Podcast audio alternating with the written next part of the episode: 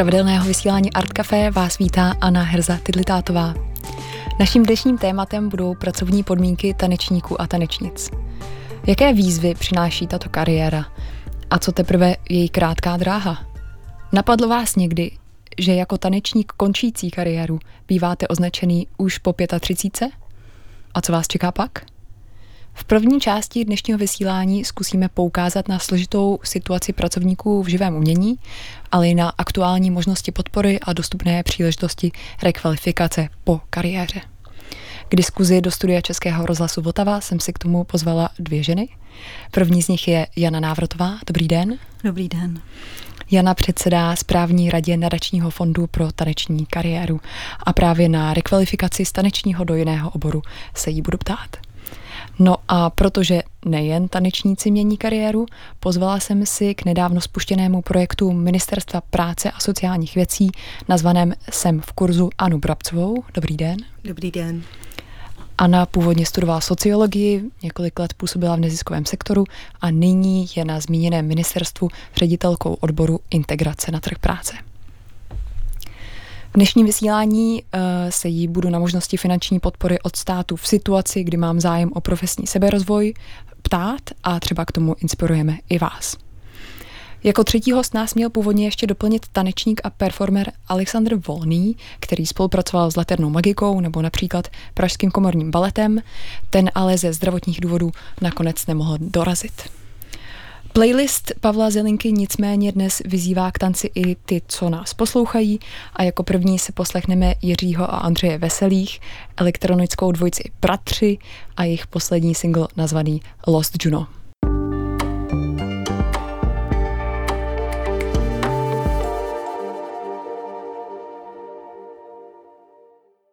Posloucháte Český rozhlas Vltava, pořad Art Café, dnes s Anou Herza Tidlitátovou.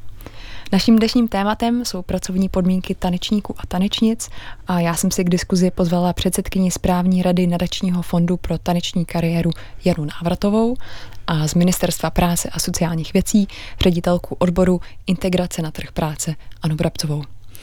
Eh, teď se tady na mě obě dvě usmívají za stolem a eh, já začnu tak neformálně. Um, vy jste obě dvě expertky ve svých oborech a samozřejmě v pokročilém stádiu kariéry teda. Ale kdybyste se ohlídli zpět a třeba teď znovu byli před rozhodnutím, kudy se vydat, co studovat, co by vás zajímalo? Jano. No, jak se říká v pohádce, jak jsem se ztratil, Hoffman pište. Uh, já bych studovala všechno možné. Já mám tak dlouhý list toho, co bych ráda dělala od uh, psychologie přes antropologii, uh, různá uh, fyzioterapeutická studia a tak dál, protože myslím si, že v dnešní době, uh, i když je prostě náročná, tak tohle je její velká výhoda. Máte prostě možnosti a je těžký si vybrat samozřejmě, ale můžete tu změnu udělat, je to jenom na vás a podmínka se vzdělávat je absolutně platná pro každýho v jakýmkoliv fázi kariéry. Co vy, ano? Já možná navážu na Janu. Um, já se domnívám, že bych ráda skončila v podstatě na tom stejném místě, kde jsem teď nyní, ale to vůbec neznamená, že za pět, deset let nebudu úplně jinde, protože ta změna kariéry a obecně ty možnosti, které nám otvírá dnešní doba, jsou tak široké, že každý můžeme tu změnu v, v tom profesním životě udělat několikrát za život. Takže já to vůbec nevylučuji a musela jsem se tu usmívat, když jste říkala uh, ty různé obory, tak uh, v podstatě se téměř překrýváme, bych řekla um, Jano, vy se přímo věnujete těm kariérám eh, tanečníků a tanečnic a to odborně. Mohla byste nám popsat trochu víc? Čem to spočívá? V čem to spočívá? Hmm. Uh, já jsem ta jakoby předsedkyně správní rady, takže do značné míry je to v určité koordinaci mých, s mými kolegy. Uh, a co ta správní rada dělá, je, že se především věnuje individuálně e, tanečníkům právě, kteří uvažují o změně kariéry. A to formou individuálních služeb. E, my jim nabízíme eh, bezpečné prostředí především. Možnost si jako v klidu, bezpečně, bez nějakého posuzování o svém situaci životní a profesní promluvit. To si myslím, že je takový jakoby základní vstup. A podle toho se pak domluvíme, jestli využijí například coachingových služeb nebo personálního poradenství nebo konzultace o svém business plánu. Často tanečníci jsou velmi podnikaví a rádi by rozjeli nějaký biznis, tak aby se ten biznis podařil, tak máme odborníka, který s náma spolupracuje, který se jim na to podívá.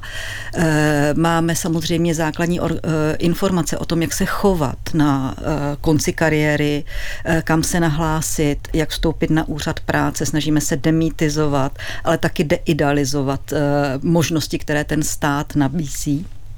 A hlavně se snažíme, aby ten člověk opravdu v tom chaosu, ve kterém se může eh, ocitnout, eh, musím podtrhnout, že tanec je velice dedikovaná profese. Tam ty lidi jsou opravdu ponořeni do toho, co dělají a eh, několik, nějakou dekádu prostě třeba nemuseli úplně vnímat okolní svět a tak dál. Takže aby, eh, aby se cítili pokud možno eh, co nejlépe a eh, ten další krok prostě mimo tu profesi prostě zvládli dobře, aby se o nás mohli opřít a my jako víme, s jakými lidmi mluvíme, my jsme blízko tomu oboru, sledujeme mm, všechny možné soubory a víme o těch lidech, a takže mm, s náma mohou skutečně mluvit poměrně otevřeně a my je prostě orientujeme tam, kde jim bude asi nejlépe pomoženo. My se hned dostaneme k tomu, proč vlastně někdo v takovém oboru chce ten obor měnit. Um, vy, uh, protože se tomu věnujete dlouho, znáte spoustu kazuistik a dneska samozřejmě budeme úplně anonymní.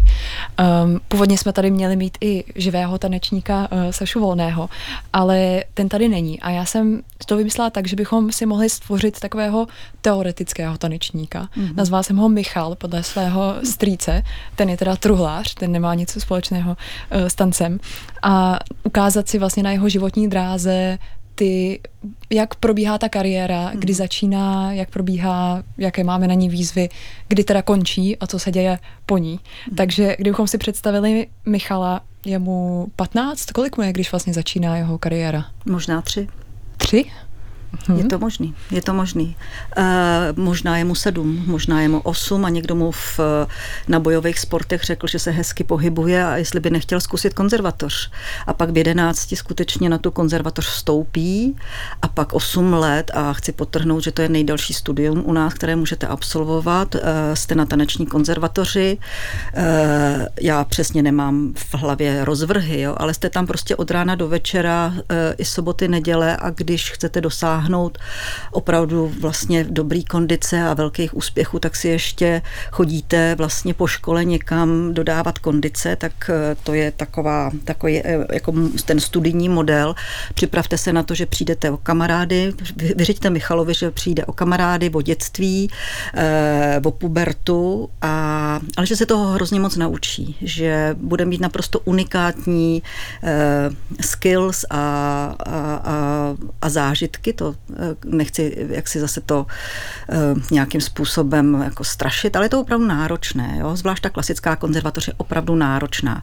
Existují i jiné typy konzervatoří, které nejsou tak dlouhé a jsou postavené eh, více směrem k tomu současnému tanci performing arts. Tam třeba ta fyzická dedikace nemusí být tak, tak obrovská. Když je vám pak 19, tak z té školy vyjdete a jdete dělat konkurzy někam do divadel. Já vás ještě zastavím v tuhle chvíli. Eh, na co ho totiž toho našeho Michala ta škola připraví a na co ho nepřipraví? No, uh, to je taková otázka teorie a praxe. Teoreticky na všechno, na celý plný život, ale v praxi to úplně podle našich poznatků není tak růžové. Ten tanečník má nějak nějaký repertoár, má nějakou, nějaké povědomí o tom, eh, jak se má v souboru chovat a eh, má ale vlastně celkem nízkou představu o tom, co ho opravdu v té, eh, v té praxi čeká a na co vůbec není připraven, je, že pro něho vlastně nikde není místo. Že se o to místo musí jako opravdu poprat. A to procento eh, českých eh, absolventů, kteří vstupují do českých baletních souborů, to se špatně poslouchá, ale je opravdu velmi nízké. Většina eh, členů tanečních souborů nebo baletních souborů jsou cizinci u nás. Takže tady vzniká taková dlouho uh, diskutovaná disproporce mezi tím, kolik se vychovává tanečníků a kolik jich pak skutečně se v té praxi uplatní. Takže Michalovi je 19, má, uh, je nadšený uh, po škole, má spoustu energie, oproti tomu, když mu bude 35, uh, ale těžko schání místo. Mm-hmm. Tak s jakými typy problémů se potkává na tom trhu takhle jako mladý absolvent? Pak, když se neuplatní v České republice, bude určitě, a chce dál tančit, to je dost podstatný, tak se bude snažit uplatnit třeba v zahraničí, anebo nebude trvat na tom, že bude tančit v baletu. Může zkusit jiné, jiné styly, ale co je podstatné, prostě jestli se chce udržet na trhu práce, tak musí pořád trénovat. On nesmí uh, povolit, polevit. Musí být neustále fyzicky prostě in. Ale když to štěstí mít bude a dostane se třeba do baletu Národního divadla, tak tam bude, eh, oček, tak tam eh, bude pracovat hm, podle mě, myslím, 6 dní v týdnu, eh, od rána do večera, ale za to bude mít třeba prázdniny dlouhé, což mimochodem není zase tak úplně benefitní, protože i během těch prázdnin ten člověk nesmí ztratit tu kondici, nebo se musí vrátit tak, aby v té kondici se, aby se do té kondice dostal velmi rychle. Bude tančit krásný repertoár, bude pracovat s mezinárodními eh, choreografy a bude slyšet to, co ty lidi na tom tanci velmi oceňují a to je reakce publika. Když hovoříme s, tanečníky a s tanečnicemi po kariéře, co jim nejvíc chybí, tak uh, mluví o tom, že jim chybí nejvíc ten uh, ten ruch před začátkem představení, takové to napětí, takové to pobíhání, to doličování, tady tenhle ten druh toho, toho bazu a potom to ocenění, ten aplaus. A vlastně to je ta droga, za kterou oni jsou schopni jako podávat ty obrovské výkony a fyzické oběti. Napadá mě k tomu spoustu otázek. Ehm, první z nich je, eh, takhle tvrdě pracující Michal eh, dosáhne na minimální důstojnou mzdu, která teď pro kontext je v Praze 42 eh, 776 korun. Hrubá mzda. Z, když bude solista, zavedený solista, tak uh, stěží. Bude se jeho, ta, Budu přesnější. Já ty čísla nemám úplně na, uh, aktuální, ale bude to kolem té důstojné mzdy. Ale to už je po praxi, určitě to nedostane v 19 letech, po, po, po praxi a mm, po prostě náročném repertoáru mm, a v pozici toho, uh, myslím, toho solisty. V pozici toho solisty, uh, solistů Jenom ale není omezený počet. Je ano. omezený počet. Ano. Co teda dělají ti Michalové a uh, Michaeli, mm-hmm. co nedosáhnou na uh, pozici solistů? No musí s tím nějak výjít. Musí s tím nějak výjít. E, na to, aby si přivydělávali někde jinde, nemají prostě pro, e, prostor e, časový ani fyzický. Někteří tanečníci ano, berou takové příležitostné práce, ať už je to mm, nějaký nezávislý projekt, nebo třeba eventová záležitost, nebo modní přehlídky, takové nárazové, nárazové příležitosti a z toho nějakým způsobem lepí ten eh, rozpočet. Samozřejmě, když jsem říkala o tom, že máme celou řadu cizinců v těch českých baletech, tak to je další jako taková otázka, jak lidé, kteří nemají jak si třeba to bydlení v Praze, víme, jak je drahé bydlení v Praze, tak když těch, dejme tomu 45 a 40 tisíc, eh, od toho odečtete 20 tisíc, 25 tisíc nájem, tak eh, jako za co ty lidi žijí, stojí, je prostě pro mě velká otázka. A, to, a tohle byla ještě hrubá mzda teda? Tohle byla ještě hrubá byli... mzda, ale třeba v jiných, eh, v jiných regionech eh, tam když ty tanečníci, to bylo dřív, nevím, jestli je to teď, tak třeba chodili o víkendech prodávat eh, do obchodů a tak dále, aby prostě dali dohromady nějaký budget. I takový případy známe. No. Já cítím, že bychom si potřebovali trochu nadechnout po tom náročném Michalově životě, ale pojďme teda jenom upřesnit, eh, v kolika letech ta kariéra takováhle končí, nebo kdy teda? Ten průměrný věk je po celém světě zhruba stejný a je to 35. tam už se začínají ti tanečníci potýkat se zdravotními problémy, s únavou, se stavem prostě kloubů, šlach a tak dál. Nezřídka mají za sebou nějaký náročnější úraz, takže tam se začíná vlastně jak si pomalinku uvažovat o tom, že by, že by ta kariéra měla deklinovat, ale to neznamená, že nemáme tanečníci, tanečníky kolem čtyřicítky i, i lehce víc. Teď mluvím specificky o baletu. Tak to jsme si udělali takový kariérní přehled našeho teoretického, čistě fiktivního tanečníka Michala. Já myslím, že bychom si teď písničku a potom se pobavíme o tom, co se stane, když takovýhle tanečník nebo tanečnice přijde za vaším nadačním fondem a jakého čekají příležitosti.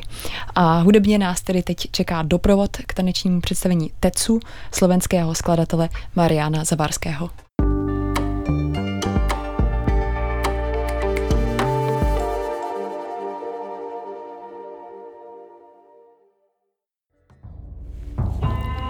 Dozněl hudební doprovod tanečního představení Tecu od slovenského skladatele Mariana Zavarského.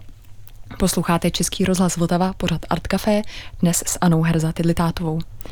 Naším dnešním tématem jsou pracovní podmínky v tanečních oborech a já jsem si k diskuzi pozvala předsedkyni správní rady Nadačního fondu pro taneční kariéru Janu Návratovou a z Ministerstva práce a sociálních věcí Anu Brabcovou. Ehm, v předchozím vstupu jsme zmínili životní příběh fiktivního tanečníka Michala a na tom jsme si ukázali, jak může vypadat práce a život v tomhle oboru. A protože jsme tady měli pár minut během písničky, tak se tady rozjela taková vášnivá diskuze a já se teď obracím na Anu Brabcovou a poprosím ji, jestli by mohla i do živého vysílání Schrnout naznačit, naši bouřlivou debatu. Schrnout naši debatu. Ta debata směřovala k v podstatě důstojným mzdám a k odměňování obecně uh, různých pozic v České republice. A my víme ze statistik, eh, že opravdu kulturní a dejme tomu sociální pracovníci uh, mají jedny z nejnižších mest uh, obecně. A když, tak jak zde Jana říkala, tu obrovskou intenzitu těch lidí, v podstatě oni nemají v té plné kariéře možnost si nějakým způsobem přivydělávat kromě tedy těch prázdnin, dejme tomu. Nicméně je to velmi omezené, tak se dostáváme do velmi často dost svízelných situací životních, kdy v podstatě v Praze jsou takové životní náklady, kdy ten člověk v podstatě není schopen vyžít ze svého tabulkového platu. Vy jste ještě zmiňovali souvislost vlastně s tou školou a vzděláváním? Eh, Mm, tady byla řeč o tom, že vlastně ty tabulky eh, jsou nastavené podle stupňů vzdělávání, to znamená, že když tanečník ukončí svoje nejdelší a jediné možné odborné vzdělání, to znamená konzervatoř, tak není uznán jako vysokoškolský eh, erudovaný prostě zaměstnanec, pracovník a tím pádem jeho plat nikdy nedosáhne toho, koho, kolik by vlastně jako uh, asi měl a na mě asi doplní teďka. Ty tabulky jsou totiž rozdělené samozřejmě podle oborů, nicméně zhruba tak odpovídají jedna, jeden obor druhému a jedná se tedy o pracovníky ve veřejných eh, nebo ve státních službách, které jsou rozdělené na eh, střední, střední s maturitou a vysokoškolské vzdělání.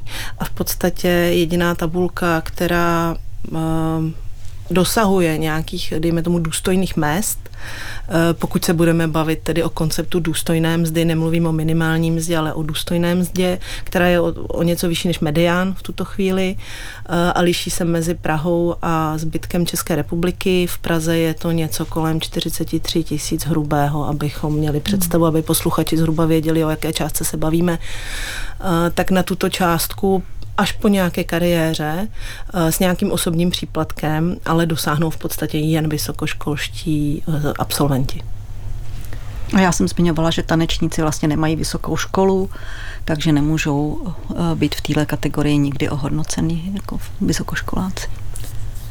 No a teď teda 35-letý tanečník Michal přichází za nadačním fondem pro taneční kariéru. Co vy mu poskytnete? Jakou mu dáte teda naději ve chvíli, kdy chudák um, nemá vlastní kyčle, uh, prostě má, má za sebou uh, náročný období a vlastně třeba neví, kudy dál. Hmm. Eh, já bych to zase tak úplně nedramatizovala. To jste říkala vy do telefonu. no, eh, jako ten, to tělo je opravdu použité. Eh, my jsme s nadačním fondem vypracovali takovou, takový výzkum, kde je několik takových příkladů toho, jak vlastně tanečníci někteří jako čelili vážným úrazům a to je opravdu jako dramatické čtení, takže na základě toho jsem to dramaticky popsala. Ale ne všichni jsou na tom prostě takhle dramaticky a ne, nemusí být vlastně ani nešťastní. Jsou i případy tanečníků, kteří si prostě splnili své taneční sny, naplnili tu kariéru a prostě chtějí začít znova, takže kondice každého z těch eh, případů může být úplně jiná.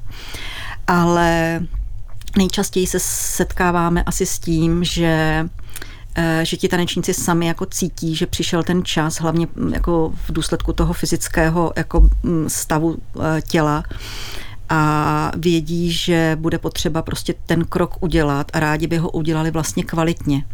Eh, vlast, ten, ten tanečník je taková zvláštní profese, nebo tanečnice taky, samozřejmě, ať jsem genderově korektní, tam eh, ta zpráva energie u nich je taková velmi specifická, takže oni se e, chtějí opravdu dobře rozhodnout, krátka, ať to zkrátím. A jak jsem tady popisovala na začátku, my jim poskytneme vlastně ten bezpečný prostor a nabídneme jim určitý služby, který, které mohou využít. Eh, chtěla jsem ještě doplnit, že ten tanečník nemusí k nám přicházet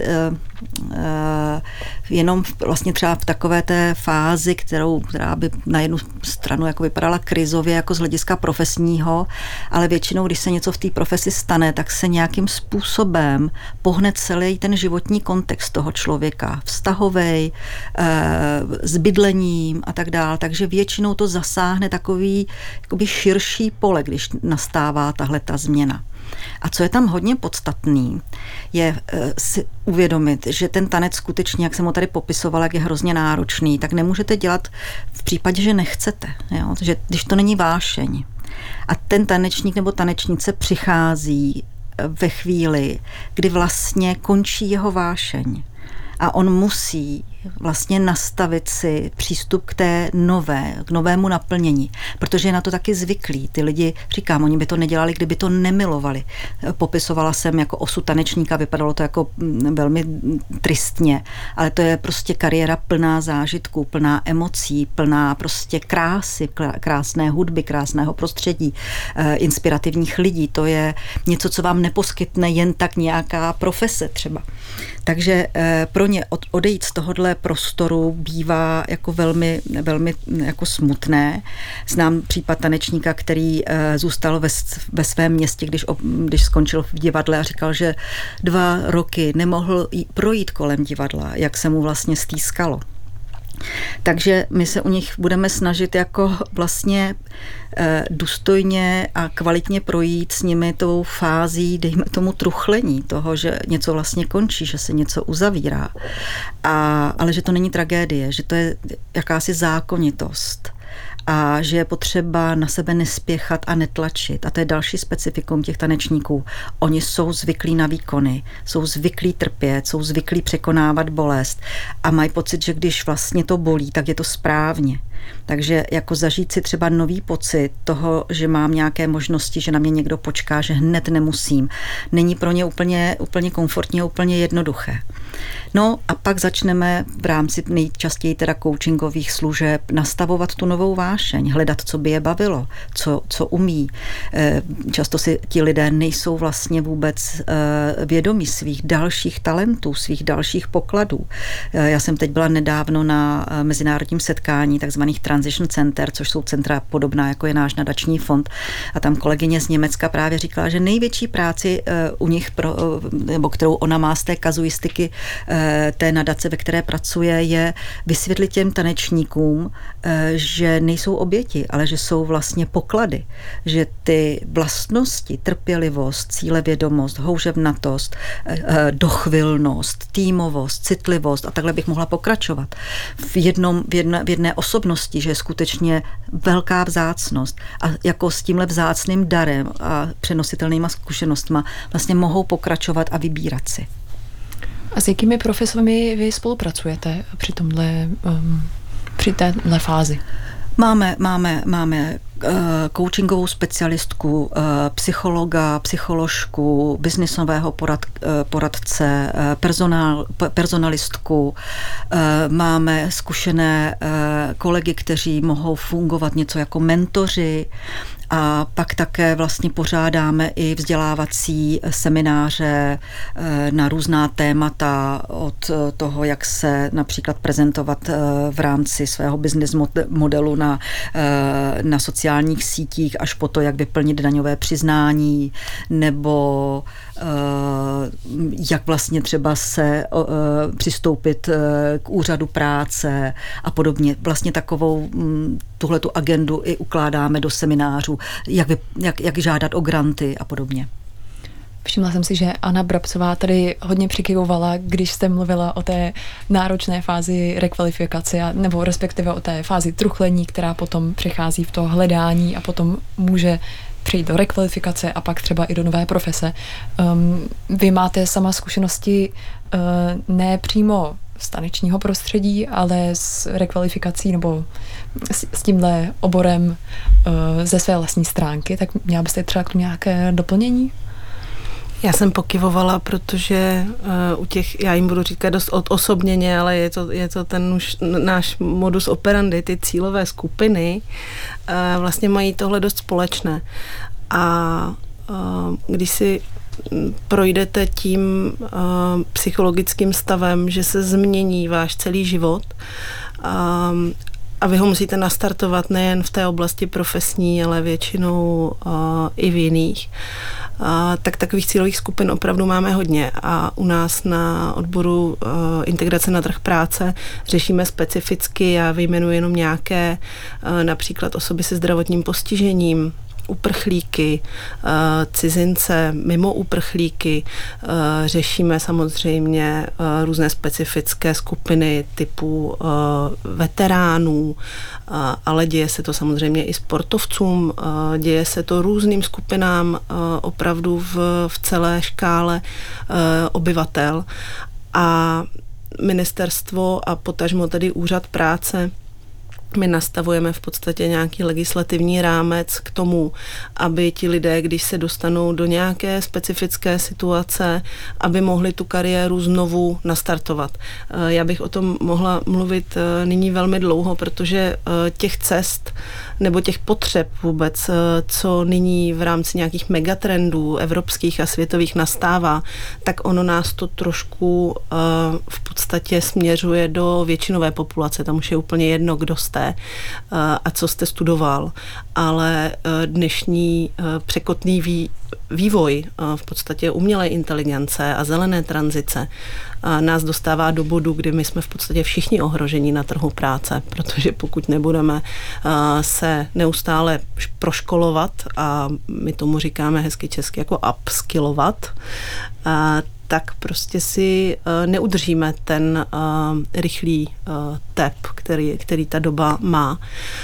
Na druhou stranu potom jsou právě ty hlubší případy, nebo jak bych je rozdělila, nebo právě ty cílové skupiny, u kterých je potřeba nejen ten upskilling, ale v podstatě kompletní reskilling. A tam ale musí nastat přesně, tak jak říkala Jana, ta holistická práce s tím klientem, protože nestačí jen, aby si našel na nějakých webových stránkách novou práci a prostě šel na pohovor, protože velmi pravděpodobně ten člověk neuspěje. A potom se samozřejmě cyklí do těch uh, různých nesebedůvěr a, a propadů vlastně v rámci té své životní cesty. Vy jste hmm. říkala tak automaticky, že neuspěje, ale uh, proč?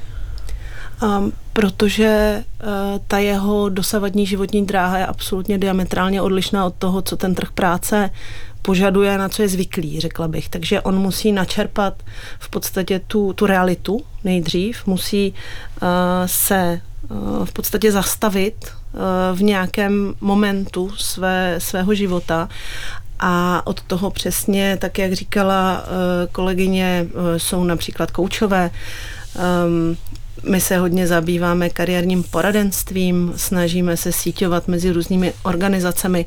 Teď nedávno byla právě konference kariérových poradců, um, kde jako jeden z hlavních uh, snů uh, zaznělo to, že eh, by to měla být ideálně do budoucna opravdu dostupná služba každému člověku v České republice takovým způsobem, aby měl nějaké místo, kam se jít poradit, protože je to proces jako každý jiný. Když hledáte práci, tak uh, ti HR manažeři těch firm nebo uh, publikum nebo uh, nějací klienti budoucí, pokud jste třeba právě osoba samostatně vydělečně činná, tak mají od vás nějaké očekávání a vy, mu, vy ho musíte naplnit.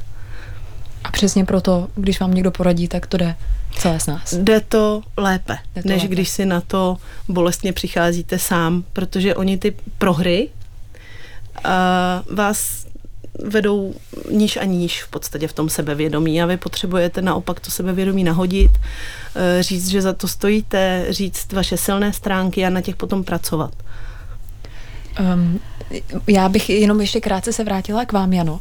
My jsme totiž mluvili o uh, teoretickém tanečníkovi Michalovi, ale co když je to žena? Uh, co se liší u tanečnic oproti tanečníkům? A napadá mě právě, že třeba třeba vás napadne založit rodinu, tak uh, to, to tu tělesnou stránku... to, uh, uh, jasně, tím, tím porodem prochází uh, Michaela, tak um, sledujete sledujete, že ty dráhy jsou jiné, nebo je to pro ženy a muže jiné na základě vašich dat? No to rozhodně, jako ta tanečnice vlastně na, na nějakou dobu Eh, vypadne prostě z toho, z toho trhu práce, ale ta doba je opravdu podle našich zkušeností jako velice krátká. Já jsem nedávno dělala, uh, hovořila s, s artistkou, uh, performerkou a autorkou z nového cirkusu, která má dvě děti a která opravdu třeba ten po tom prvním porodu šla vlastně trénovat už v šesti nedělí a pomalinku se snažila vracet a když jsem se právě ptala na, ten, na tu realitu v jejím oboru, to znamená v oblasti nového cirkusu, tak právě říká, že opravdu není vůbec výjimečné, že eh, že její kolegyně eh, odkládají vlastně mateřství až eh, tak, že vlastně není jako realizovatelné čím dál víc, ale se potkáváme s tím, že vlastně se snaží ty ženy v těchto fyzických uměních, těch somatických uměních zařadit vlastně tu, tu mateřskou roli do těch uh, ostatních jako tanečních rolí a, a splnit většinou. Mám i tu zkušenost jako divák, že po, uh, po té zkušenosti ta tanečnice skutečně dozraje a vyzraje a její jako výkon je uh, daleko lepší, ale samozřejmě to složitá, složitá situace. Já jsem spíš chtěla jako v téhle souvislosti zmínit vlastně rodinou uh, situaci, uh, kdy vlastně, když se stane eh, že tanečník záloží rodinu, tak ta kombinace, že jeho jej manželka je taky tanečnice a oba jsou na tom takhle podobně, a tak je opravdu velmi, velmi náročná. Jo? Už jenom proto, že třeba všichni pracují celý den a pracují oba večer. Takže třeba kloubit to, to, tu profesi s tímhletím druhem e, závazku, e, na to vůbec, myslím si, nejsou, jako není ta česká společnost jako připravená. Zatím uh, nejsou školky pro děti při divadlech uh, ne, ne, nebo No, není, není to podpory. zázemí, není to zázemí. Uh, v, m, není, já bych třeba tady jenom uvedla nedávno vyšlou knížku Marie Kešlovský, která je to dobrý, se to myslím jmenuje, která dělá rozhovory s, se svými kolegyněmi, zpěvačkami a autorkami, které právě koncertují večer a brali sebou malé děti a bylo velmi těžké, jak si tam odbíhat z jeviště nakojit a podobně. A to, to samo se týká vlastně i těch tanečnic. E, navíc jako platit si chůvu z toho platu, e, koordinovat tyhle, ty, tyhle ty činnosti je prostě v, tomhle, v téhle oblasti jako hrozně náročný a trénovat. E, já jenom řeknu, že třeba ta moje zmíněná artistka si najala na čtyři hodiny, když byla v tom šesti nedělí, najala sál, kde mohla trénovat a vlastně trénovala zhruba tak 25 minut, protože zbytek se musela věnovat tomu dítěti. Takže jako udržet si tu kondici a tu péči je prostě skoro neslučitelný a nejsou tam ty finanční prostředky u těchto těch eh, umělců na to, aby eh, si mohli zaplatit nějakou pomoc, nějaký servis. Já jsem, já jsem tu zase pokyvovala, ale protože jsem si vzpomněla na své dětství, že moje maminka je herečka a když jsem byla ještě školkou povinná, tak prostě jsem jezdila s maminkou po představeních, když zrovna nebyla možnost, kdo by mě hlídal, většinou babička s dědou.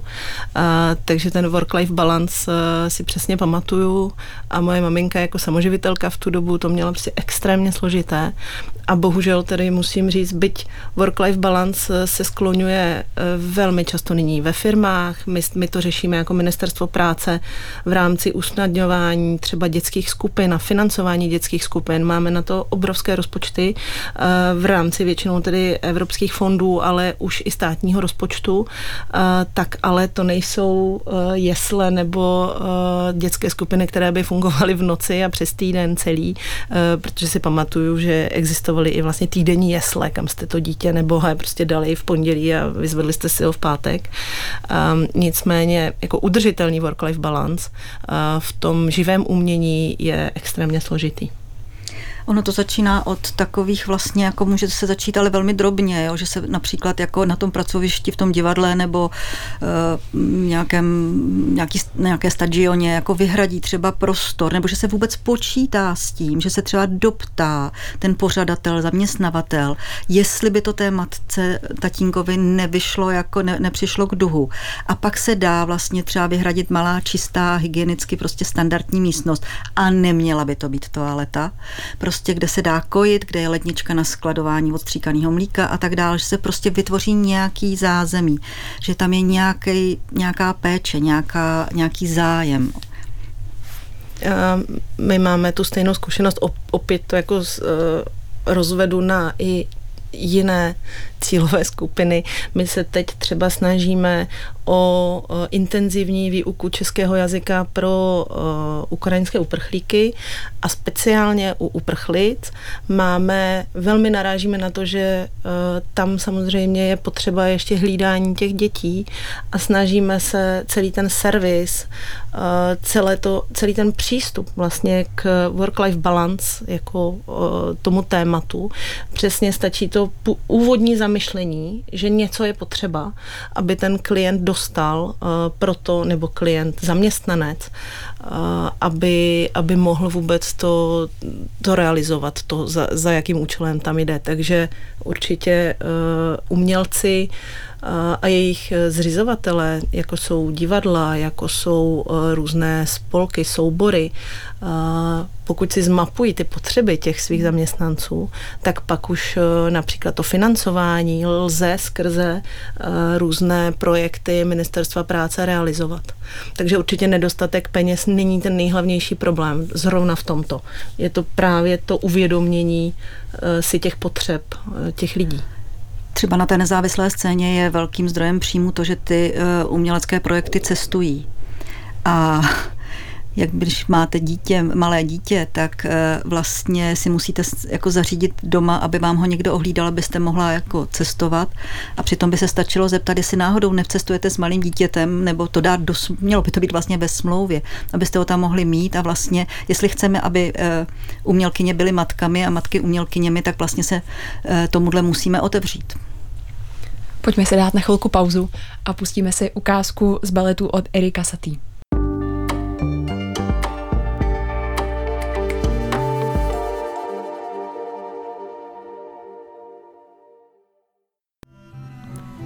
Dozněla ukázka baletu Erika Satý Parád, Posloucháte Český rozhlas Vltava, pořád Art Café, dnes s Anou Herza Tidlitátovou. A my se dneska bavíme o pracovních podmínkách eh, v tanečních oborech. K diskuzi jsem si přizvala Janu Návratovou a také Anu Brabcovou. A na Anu Brabcovou z Ministerstva práce a sociálních věcí se právě teď obracím. Eh, ano, mohla byste ještě trošku rozvést obecně to téma rekvalifikací. Eh, jaká je vůbec situace v České republice? Já už jsem to tu trošku nastínila. Um, Myslím, že v prvé řadě si musíme uvědomit, že kariéra pro nikoho z nás není v dnešní době v podstatě definitivní tím, že vystudujeme nějaký obor a jdeme do práce. A ty doby, kdy jsme byli 30-40 let v jednom zaměstnání, jsou v podstatě pryč. Ty už asi pravděpodobně nikdy nenastanou. A pro nás to představuje uh, úplně nové výzvy A ty nové výzvy jsou právě rekvalifikace nebo nějaká změna nebo minimálně zvýšení si těch dovedností v průběhu té kariéry.